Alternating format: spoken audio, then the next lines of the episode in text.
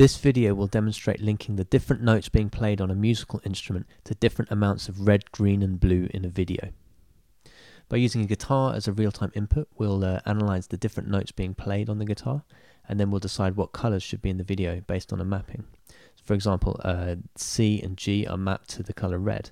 So if there's a lot of C and G in the uh, being played on the guitar, then there'll be a lot of red in the video. Uh, I'm going to switch the input to a live input uh, and choose channel 1 because that's where my guitar is. So you can see if I play a C major that it picks out the notes being played. So same for a G major and so on. So um, I'm now going to play a video and you should see um, different chords linked to different colours.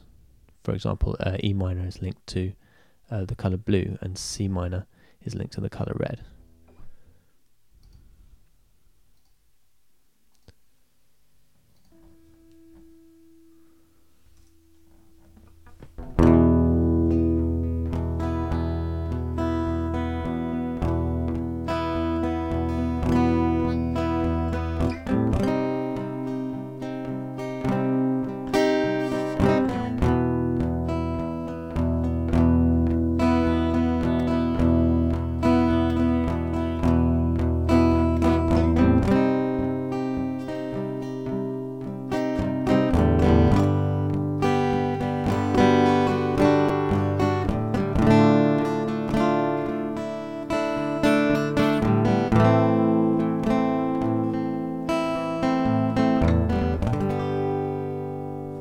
So yes, uh, it's just ESC to make things full screen or otherwise.